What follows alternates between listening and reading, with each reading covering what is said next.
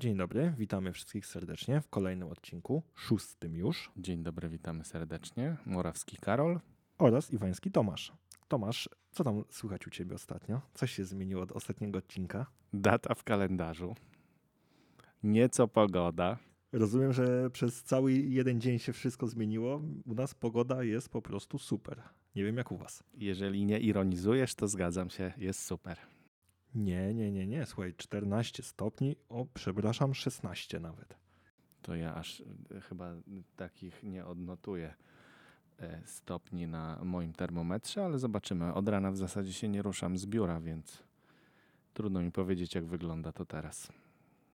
Ja opieram się na zegarku. Pokazuje 16, więc wierzę, że tak jest. Więc tak, wracając do poprzedniego odcinka, mały follow-up. Tutaj chciałem przeprosić osoby słuchające. Powiedziałem, że był na billingu rachunek za ciastka Teda Lasso. To był błąd, ja musiałem na jakiegoś fejka spojrzeć. Mianowicie jedna osoba przeczytała przepis na słynne ciastka i jest bardzo podobny do przepisu, który znalazł się w New York Times. Informacje z The Verge'a też wskazujemy pod spodem. W źródłach, tak jest, okej. A co u Ciebie, Karol? A, powiem Ci, że dzień jak co dzień.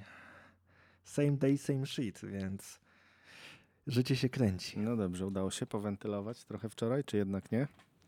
Nie, no oczywiście, że nie. Wyszedłem sobie i tak mnie głowa zaczęła boleć. Wyszedłem wyrzucić śmieci przy okazji i tak mnie momentalnie głowa zaczęła boleć, że niestety musiałem wrócić do domu. Ja też wczoraj już nie dałem rady, chociaż plan był zacny, ale niestety legł w gruzach. No nic, idźmy dalej. Ja jeszcze poczekam z tymi moimi zatokami, żeby je wyleczyć do końca i dopiero wracam. Więc tak jak mówiłeś, newsy. Widzę w notatce, że twój jest pierwszy, więc zaczynaj. Pałeczka jest twoja.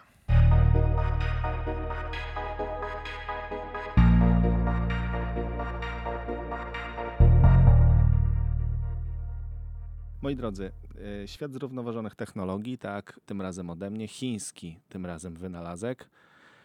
O co chodzi? A mianowicie trochę kontekstu może na początek, czyli woda pitna, której nie wiem czy wiecie, ale mamy bardzo mało, bo pośród tych wszystkich zasobów, a przypomnę, że ponad 70% powierzchni Ziemi to woda, niestety 2,5, bo różne źródła podają różne ilości, to woda pitna, której mam wrażenie, że zaczyna brakować.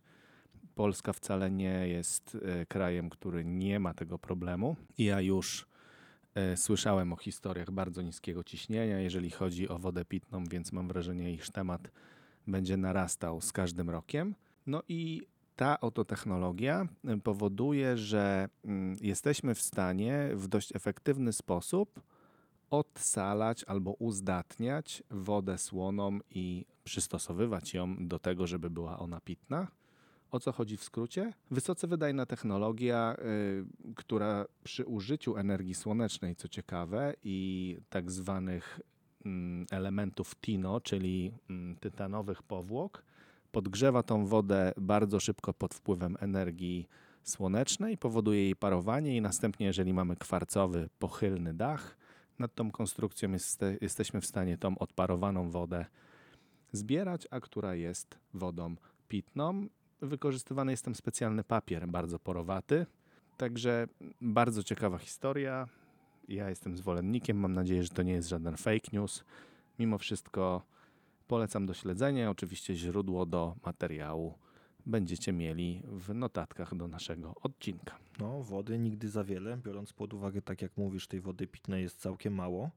Ja mam też mój news z pogranicza ekologii i technologii. Mianowicie naukowcy z Georgia Institute of Technology odkryli innowacyjny sposób wykorzystania nadmiaru przepustowości sieci 5G. Nie mówimy o chipach, które chcą nam wszczepiać w szczepionce, jednak o tej faktycznej sieci 5G. I to odkrycie otwiera drogę do bezprzewodowego ładowania przez sieć 5G.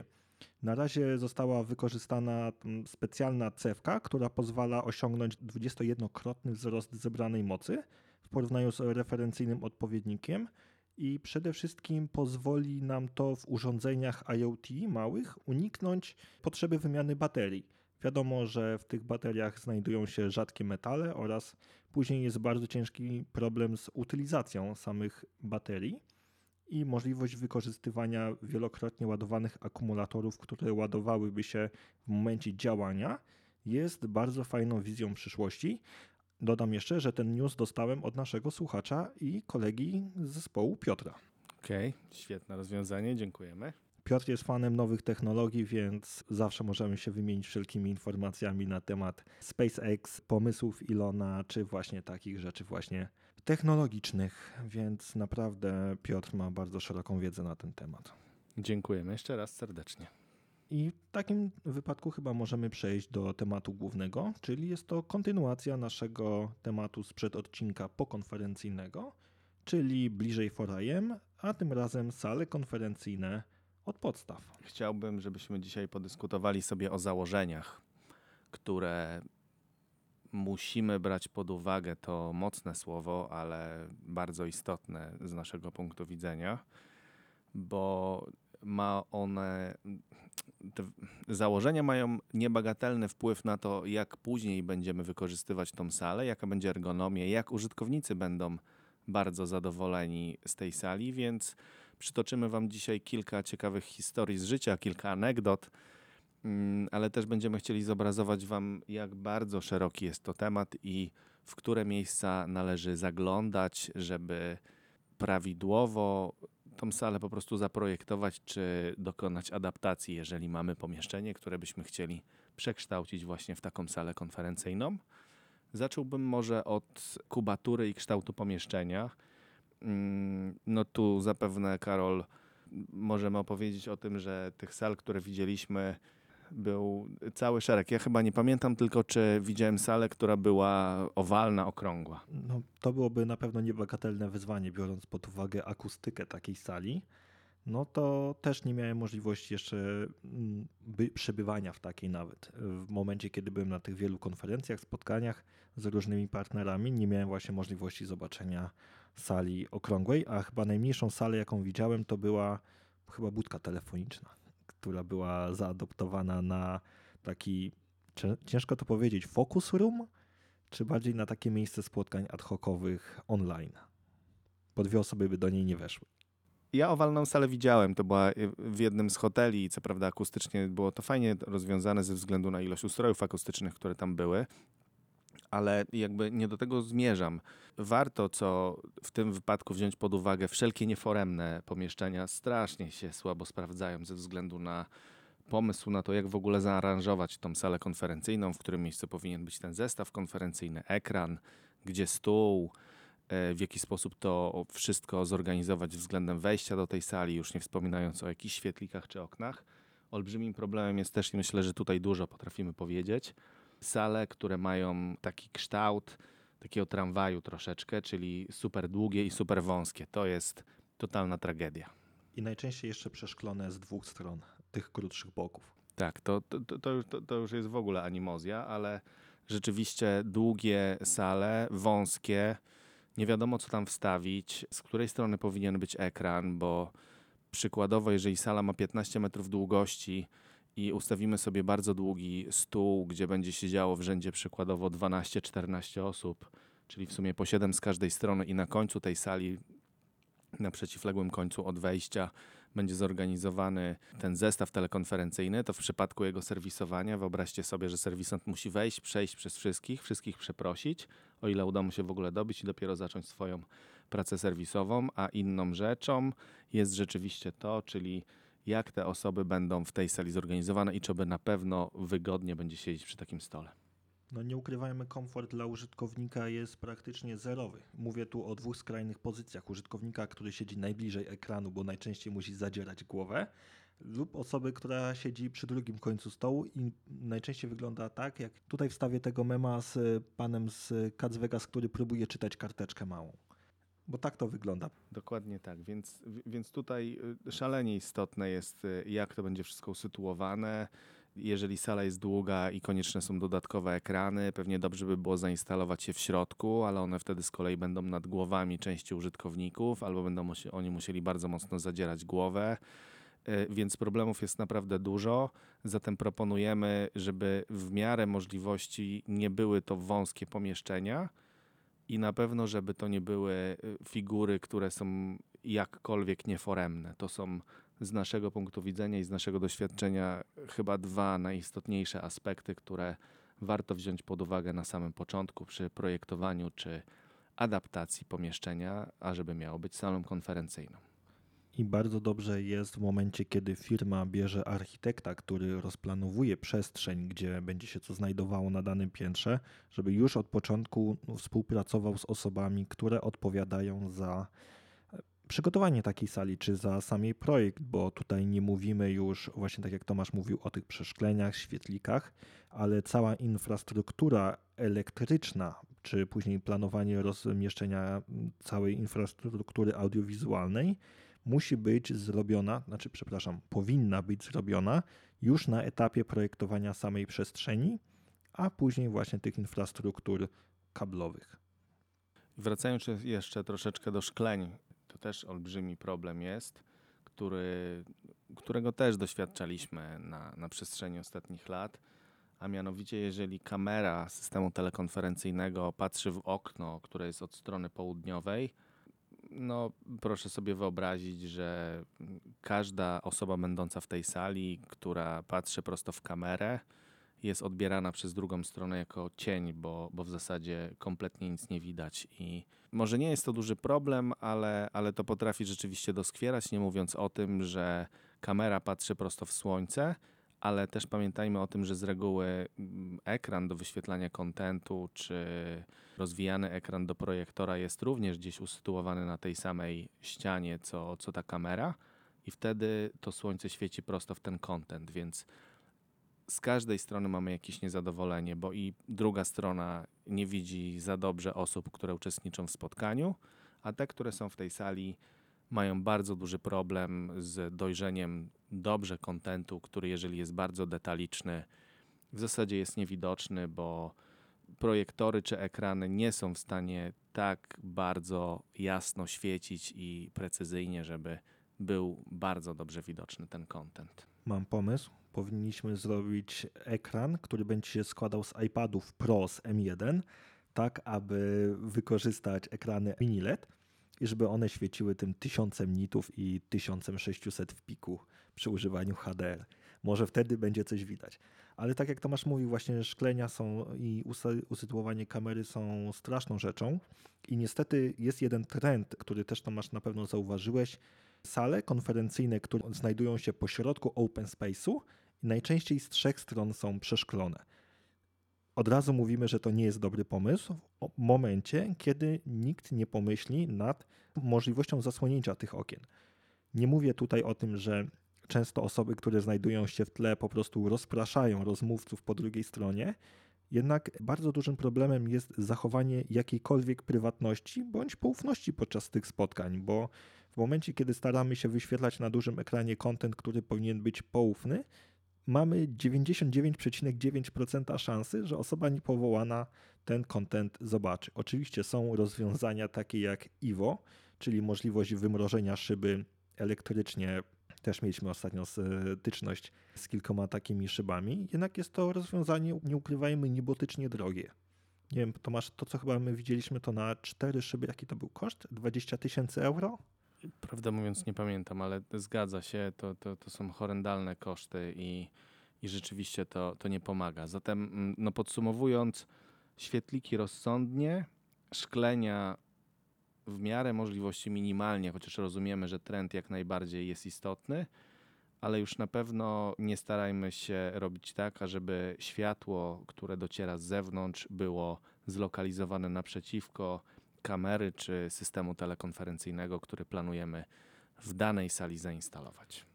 Wracając jeszcze do trendów, ostatnio popularne w salach konferencyjnych jest oświetlenie punktowe, które najczęściej jest skierowane w kamerę telekonferencyjną.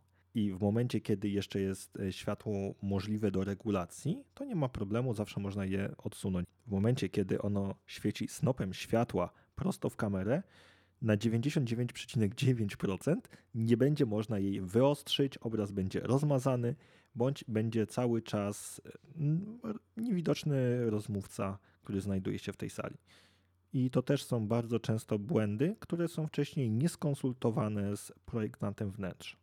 Dokładnie też to miałem powiedzieć, więc jeżeli punktowe światła, to starajmy się zadbać o to, jeżeli jesteśmy osobami, które mają jakikolwiek wpływ na to, co będzie w tej sali, żeby one przynajmniej miały możliwość regulacji. Tak, to jest po prostu nieocenione przy późniejszym nawet przeadaptowaniu takiej sali, jeżeli zachodzi potrzeba. No dobrze, teraz mój, nie wiem czy nie ulubiony temat, ale na pewno jeden z najciekawszych, czyli usytuowanie sali konferencyjnej w powierzchni biurowej względem innych pomieszczeń. I dodam, że najlepiej sprawdza się kuchnia, która jest w towarzystwie sali konferencyjnej. Wtedy w zasadzie podczas spotkania, gdzie potrzebujemy się skupić, czujemy się jak w kuchni. No i tutaj teraz rozwiązań jest kilka. Po pierwsze, zdecydowanie proponujemy unikać sąsiedztwa tego typu pomieszczeń socjalnych, tak to może nazwijmy, w okolicach sali konferencyjnej.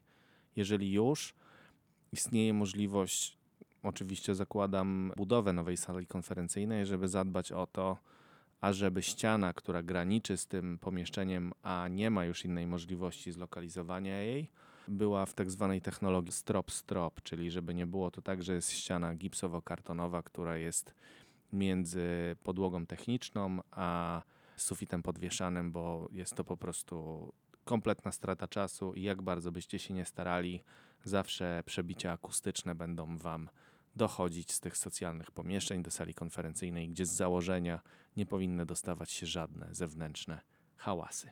Nie mówimy tutaj jeszcze o samym bezpieczeństwie sprzętu, który będzie umieszczony na tej ścianie, bo montowanie telewizorów powiedzmy ekranów 75-calowych i większych do ściany, która tak jak Tomasz mówił nie jest w systemie strop-strop, nie jest po prostu rozwiązaniem bezpiecznym. Żadna firma nie da 100% gwarancji, ta ściana się nie urwie.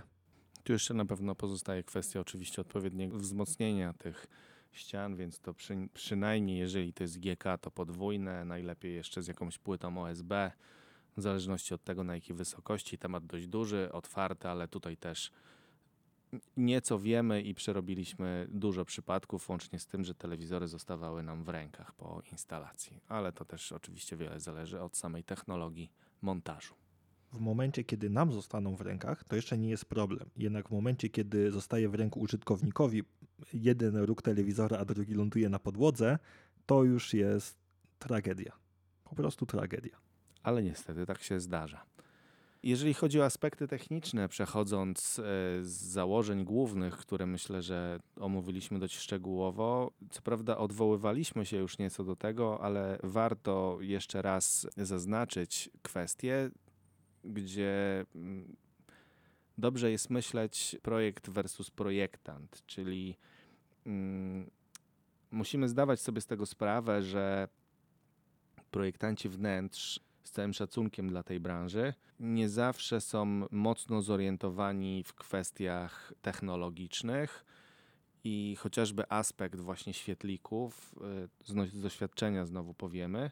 No, ja pamiętam osobiście bardzo długie dyskusje z projektantem, który absolutnie i kategorycznie nie chciał zgodzić się na to, żeby ekrany i kamera były tyłem do okna, bo mówiąc wprost zasłaniały, jak policzyliśmy później, około 50% światła dziennego, które docierało do sali konferencyjnej, więc takie aspekty warto brać pod uwagę. Do tego, nie wiem, fototapety czy jakieś artystyczne wykończenia ścian, na których mają być ekrany, albo, co najgorsze, perforowane siatki, na których mają zawisnąć ekrany, albo szklane ściany, na których ma być system konferencyjny zamontowany. No, znamy to na szczęście nie z autopsji, ale parę takich przypadków było, zatem też proponujemy, żeby na każdym etapie takiego projektu jednak brać to pod uwagę i weryfikować w każdym momencie ten projekt, bo projektant może zrobić wszystko, papier przyjmie wszystko, a później technologicznie wykonanie tego rozwiązania,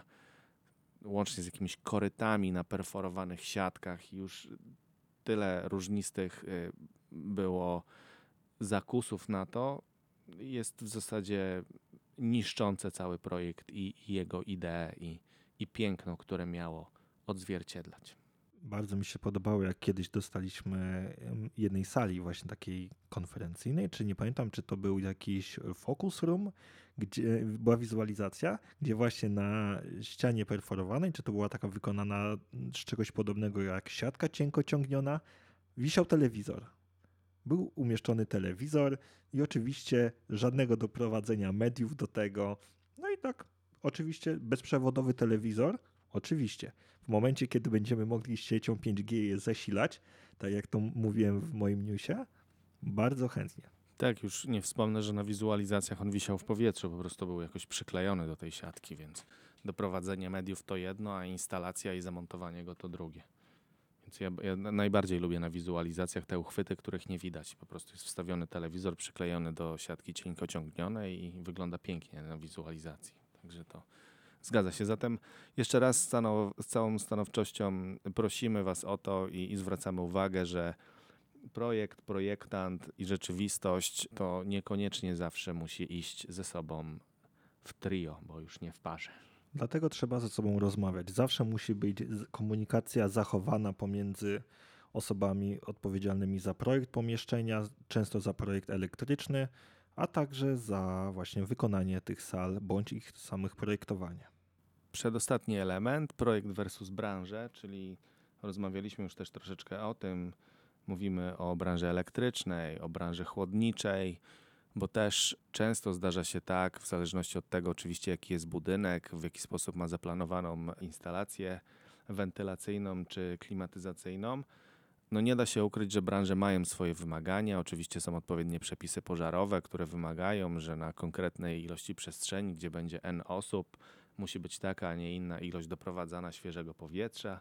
I tu jest bardzo dużo norm, które odpowiednio obwarowują wszelkie miejsca, które projektujemy w danym biurze. Niemniej jednak na koniec dzieje się tak, że projektanci, którzy projektują salę i to nawet technicznie już, nie biorą w ogóle pod uwagę branż i wymyślają sobie, że w pomieszczeniu, które ma 80 metrów kwadratowych, ma być kilka ekranów, po dwa gdzieś w środku mniej więcej tej sali, niezależnie od głównego miejsca, gdzie wyświetlana jest prezentacja czy cała konferencja. No ale nagle jak przychodzi co do czego, okazuje się, że jak trzeba tam podsufitowo ten ekran zamontować, bo doprowadzane są wszelkie media, sygnał czy zasilanie, to oczywiście jest kanał wentylacyjny i jest problem, no bo oczywiście do kanału wentylacyjnego się nie przykleimy na kropelkę. Miejsca nie ma, bo jest ściana i nagle zaczyna się olbrzymi problem i weryfikacja tego, co można by zrobić, żeby jednak zrealizować założenia projektowe. Klimatyzator klimatyzatorem albo kanał wentylacyjny w momencie, kiedy pojawia się strop strunowy, to wtedy się zaczynają zabawy z montażem, bo właśnie branża czy tam firma życzy sobie duży ekran, który waży 35 kg plus, a strop nie daje gwarancji takiego obciążenia na metr kwadratowy, więc też to trzeba wziąć pod uwagę, bo tak jak Tomasz na początku naszej współpracy powiedział, my nie sprzedajemy marzeń. My sprzedajemy projekt, który da się wykonać i który przede wszystkim będzie działał.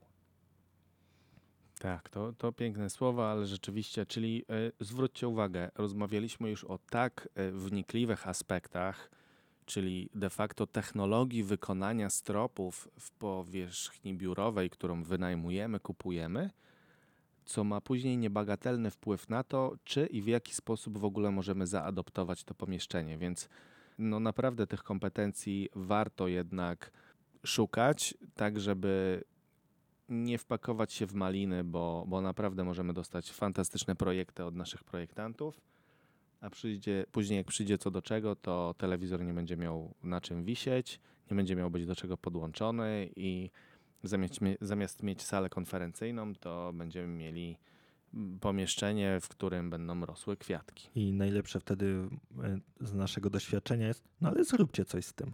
To już tak jest i zróbcie coś z tym. No właśnie. I płynnie możemy przejść do ostatniego elementu na dzisiaj, czyli adaptacja obecnego pomieszczenia, czyli marzenia versus rzeczywistość. No i tu zaczynają się schody, bo bardzo często jest tak, że zmienia się koncepcja i nagle się okazuje, że pomieszczenie, które stoi, ma być salą konferencyjną i droga do tego jest zdecydowanie bardzo trudna. Zdecydowanie łatwiej jest, to warto tutaj nadmienić, z sali konferencyjnej zrobić jakkolwiek niewyglądające pomieszczenie biurowe. Jest to zdecydowanie prostsza operacja, ale już przygotowanie sali konferencyjnej z istniejącego pomieszczenia, które wcześniej było biurem, niestety częściowo wiąże się z dość dużym doinwestowaniem tej przestrzeni, nie wspominając o tym, że warto, a w zasadzie nawet trzeba, wziąć pod uwagę te wszystkie warunki, o których mówiliśmy od początku, czyli i założenia, i aspekty techniczne, bo one niestety, ale nie zawsze są możliwe do zrealizowania i wtedy trzeba sobie jasno odpowiedzieć, co jesteśmy w stanie osiągnąć i jakim kosztem, bo oczywiście zrobić można wszystko, tylko pytanie, czy to się na pewno opłaca. To jest tak, jak mówisz, Tomasz, nie inaczej. Moim ulubionym przykładem jest właśnie przerabianie gabinetu na salę konferencyjną w momencie, kiedy znajduje się na suficie fan coil lub element kanału chłodniczego. Z doświadczenia mamy tak, że większość firm próbuje inwestować, bądź wymaga wręcz, mikrofonów sufitowych. I oczywiście taki mikrofon w zależności od kubatury sali powinien się znajdować po środku stołu, w zależności ile tam osób siedzi, czy tam w 2-3 miejscach. Mniejsza z tym. Ale w momencie, kiedy taki mikrofon wypada idealnie na środku nad stołem i znajduje się tam kanał wentylacyjny lub fan coil i pada pytanie, no ale to chyba trzeba przenieść wtedy fan coila. I zaczyna się batalia z zarządcą budynku, ze służbami pożarowymi, więc tak jak Tomasz mówił, trzeba wziąć bardzo, bardzo wiele aspektów pod uwagę w momencie, kiedy chcemy robić readaptację takiego pomieszczenia, które już czemuś służyło wcześniej.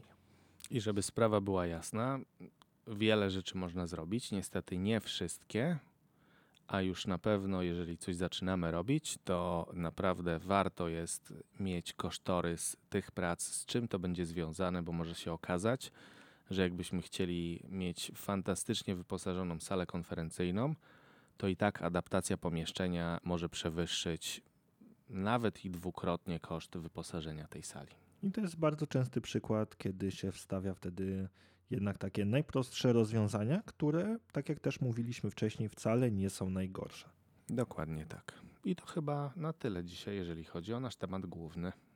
Jeżeli macie jakieś pytania, zachęcamy Was do odwiedzenia naszej strony forimsolutions.com, do której link też macie na stronie podcastowej i oczywiście będzie się wszystko znajdowało w opisie odcinka. No i co, Tomasz, polecajki chyba? Tak jest, jeszcze tylko dodam, że trochę więcej rozwijamy też na ten temat na naszym blogu, także tam też dostępne są wpisy, które nieco szerzej ujmują tematy, które omawialiśmy dzisiaj. Polecajki, widzę jedną, nie wiem, czy ty mnie dzisiaj będziesz czymś zaskakiwać. Ja mam portal Our World in Data, bardzo fajny portal, nie wiem, czy wiecie i znacie, jest to organizacja non-profit, firma z Wielkiej Brytanii, która partnerstwo od już dłuższego czasu ma z Oxford University. Kilku maniaków dużej ilości danych, którzy w 2011 roku postanowili odpalić swój biznes, czego efektem jest to, że absolutnie jeżeli lubicie szczegółowe dane w cyferkach dotyczące praktycznie wszystkiego, bo jak patrzę sobie momentami, ile różnorakich raportów dostępnych jest na wspomnianej stronie, jestem przeszczęśliwy jako człowiek lubiący cyferki, bo naprawdę wiele aspektów można zobrazować sobie i zobaczyć naprawdę w ujęciu z każdej strony. Także za to wielki szacun. Cały czas rośnie ilość dostępnych raportów. Oczywiście siłą rzeczy jedną z najszybciej rosnących obecnie grup jest cały dział dotyczący COVID-19, ale naprawdę uważam, że każdy z Was, jeżeli tylko jest zainteresowany, znajdzie coś ciekawego dla siebie. Zatem link oczywiście w opisie. Ja zapraszam i polecam bardzo serdecznie. Naprawdę dla maniaków cyferkowego porno to jest strona po prostu super. Właśnie siedzę i przeglądam. Nie znałem tego wcześniej. Szczerze też nie zaglądałem do notatki przed naszym nagrywaniem. No i będę oglądał. Ja ze swojej strony, tak jak już się zdążyłem przejęzyczyć, mam serial, kolejny pod rząd. Tym razem jest to serial Peaky Blinders. Nie wspominałbym o nim, gdyby nie smutna sytuacja z 16 kwietnia. Jedna z głównych aktorek niestety zmarła, Helen Elizabeth McRory w wieku 52 lat. I serial moim zdaniem jest jednym z najlepszych seriali, jakie oglądałem w zeszłym roku. Jest 5 sezonów, obecnie są dostępne na Netflixie, z tego co pamiętam. Śmietanka aktorów, Killian Murphy, Tom Hardy, Paul Anderson, Adrian Brody.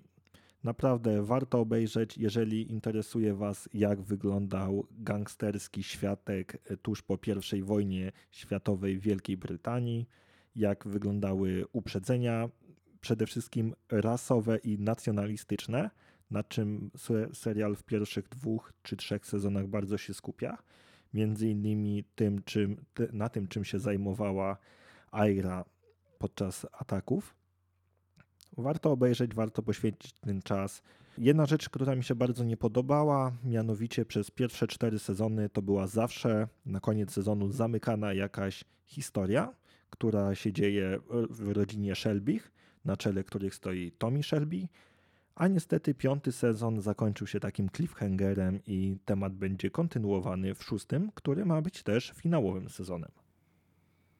Nie znałem, ale kto wie, kolejna polecajka filmowa od Ciebie dla mnie. Tak, to było po prostu podczas nadrabiania pandemii, w momencie kiedy szalała druga fala. My sobie tutaj z żoną nadrabialiśmy. Mam jeszcze jeden serial, który chyba wyszedł już kolejny odcinek właśnie finałowego sezonu, czy to nawet pierwszy odcinek, ale to też sobie zostawię na kolejny odcinek naszego podcastu. No i chyba tyle z mojej strony. No dobrze, to dziękujemy chyba za dzisiaj. Dziękujemy i do usłyszenia, mam nadzieję, jak najszybciej. Ja również mam nadzieję, że było owocnie. Dawajcie znać, czekamy oczywiście na sygnały od Was. Jeszcze raz serdecznie dziękujemy, do usłyszenia niebawem. Do usłyszenia, cześć. Dziękujemy, że dotrwaliście z nami do tego momentu. Jeśli chcecie pomóc w rozwijaniu podcastu, prosimy o zasubskrybowanie go w miejscu, gdzie go słuchacie. Jeśli używacie Apple Podcast, prosimy o odnalezienie naszego podcastu, kliknięcie przycisku subskrybuj, a następnie napisanie recenzji i dania 5 gwiazdek. Pomoże nam to w rozwoju oraz dotrzeć do większej ilości osób. Dziękujemy!